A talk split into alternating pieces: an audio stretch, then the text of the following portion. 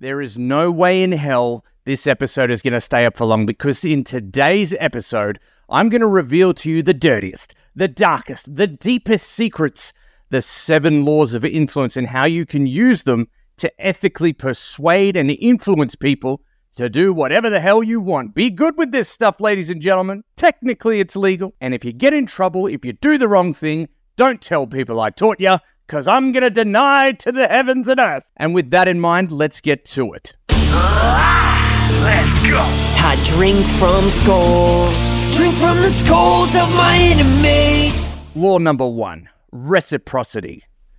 People don't like feeling that they owe people stuff. So if you give someone something of value, whether it's a physical gift or it's some or it's some some sort of educational thing, something that serves them, they will be inclined to want to give something back to you because if you're anything like me, you don't want to owe nobody. It's really that simple. This has been statistically proven that if you give stuff to people for free, they will feel obliged to give something back. Bonus points if you make your gift personalized and make sure it's unexpected. That'll catch everyone off guard. Law number two scarcity. People want what they can't have, people want what they don't have. So if there's an abundance of something, no one wants that shit. Crazy humans. That's what we're like. Think about how much more you want something if you know there's only five of them left, or three of them left, or, God forbid, it's the last one available. Think about places like Booking.com or Trivago, where you see there's only two rooms left, only one room left. You've got to act now. But you have to be intelligent about how you do your scarcity. Because it's been done in so many different forms, people are a little bit smarter than they used to be. So you can't do a going out of business sale every week and expect people to believe you. No offense, rug guys, but uh, let's get a new trick. If I was going to suggest of how you could use a little bit of scarcity, put a time limit on an offer. Make sure it expires and then stick to your guns. Don't give in when people come for the offer after the fact. It may be available for seven days, seven days only. That's the offer, that's the deal. Take it or miss out. And let that FOMO kick in. The third law of influence authority. One of the most powerful laws that there is is authority. Think about trusted advisors. Think about people that you do what they say without even having to think of what they're saying. Want an example? Let's talk about doctors, physios, people in the health space, legal profession. Nine times out of ten, we normally do what they recommend, even if we think it's dumb or silly or anything else, because God forbid we don't follow the doctor's orders. And then have a think about the law the police. Most people follow that, not this guy. I live on the edge. But most people do what they say. And I'm not saying pretend to be a doctor or pretend to be a lawyer or anything else, but what are the things that you can do that establish authority? As an example, years of experience in an industry, the number of people that you've helped in the past 10 years, the number of happy people that have used your service. Talk about these things. They will establish authority quickly. One thing I do whenever I talk to someone on a Zoom call or a Google Meet, I'll say in the past five years, I've generated hundreds and hundreds of thousands of leads. And if it's one thing that that's taught me, it's, and then I go into the punchline. It doesn't really matter what I say because I've built myself up. I've established authority that in the past five years, I've done this big, cool thing. And don't lie about the thing. That'll be kryptonite. Let's move on to the next law consistency. It is the easiest and simplest one to implement, but it is also the one that stops 99% of people being successful. Here's an example of people who aren't consistent. They're on social media, they're changing their job, they're changing their passion, they're changing their project every three to six months. They're making more changes than people change their underwear. Think about those people. Do you trust them? Would you do business with them? Are you going to get your credit card out and shell out a bit of cash?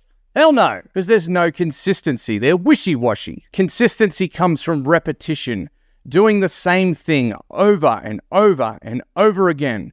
The fastest way that you can show people that you're consistent and that you are who you say you are, post on social media. I've been making posts every day for the past five years. And I got to tell you, people didn't start to believe me or buy into what, what I was doing until I'd done this for about, I don't know, at least six months, six months minimum. All right. So you're going to have to deal with the bullshit of people, you know, giving you a hard time. But stay the course, my friends, because this is what I call death by a thousand paper cuts. The drip effect. Over and over and over and over again. Bludgeon them to death through consistency. It's the one thing that everyone can do. It's, it's within our control. It just takes effort, it takes accountability. And it's why most people won't do it. If you commit to something, if you give someone your word, do the thing. And if you can't do the thing, let people know why you couldn't do the thing and when you're going to do the thing next.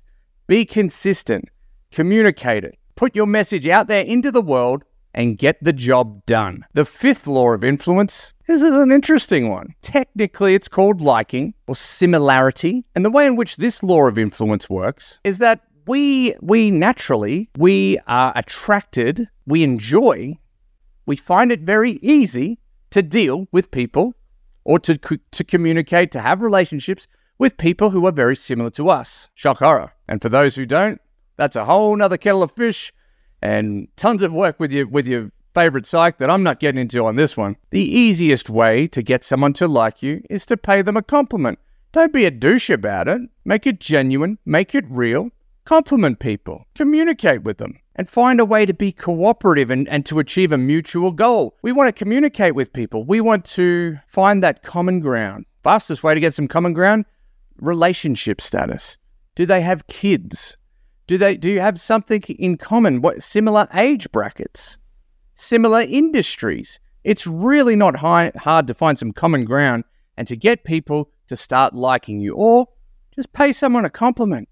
It's not going to hurt you because when people feel like they are similar to you, they buy into your values. When, when there's a value alignment, the connection happens quick. And that brings me to my next law of influence social proof, my absolute favorite. We call this flexing online, if you know what I'm saying. And to give you a crash course on how social proof works, if I had an offer, I put it up an ad on social media, 10 to 15% of the time, the person reading it will actually believe what, what is being said, whether it's true or not. However, if someone else says it, if a trusted third party, it doesn't even have to be trusted, they might not have never known this person. If someone else says it other than you, 75% of the time, the other person hearing the message is likely to believe it, likely to transact with you. Think about those odds.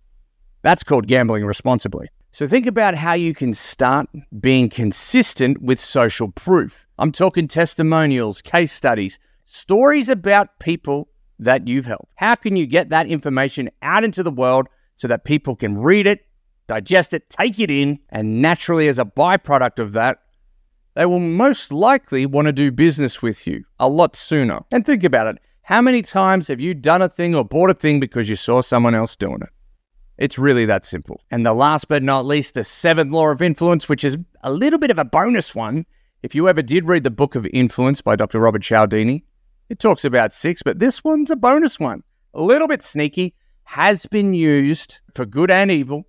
Let's be real. Think about anyone who's led a religious movement, anyone who's established a cult, anyone who's done anything good or evil at a big scale has used this principle unity.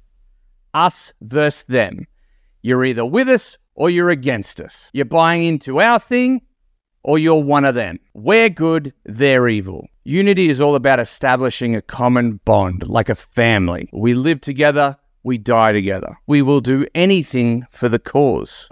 We have a shared identity. We have our own language. I suppose this is as good a time as any to tell people why I created my own language. but I use it for good, and you can too. If you have your own community, you have your own symbols, you have your own brands, you have your own language that not everyone gets. Only the select few, only the chosen ones get the insider knowledge. It becomes very powerful. And when you have a shared cause pe- that people actually buy into, when you're trying to do genuine good in the world and it's bigger than yourself, that's when you create real unity. And that, my friends, is all I have for you today. Think about how you can implement the seven laws of influence. Use them for good. Or if you use them for evil, just don't get caught, for God's sake. And that's it from me. Stay tuned for another episode on the I Drink from Skulls podcast.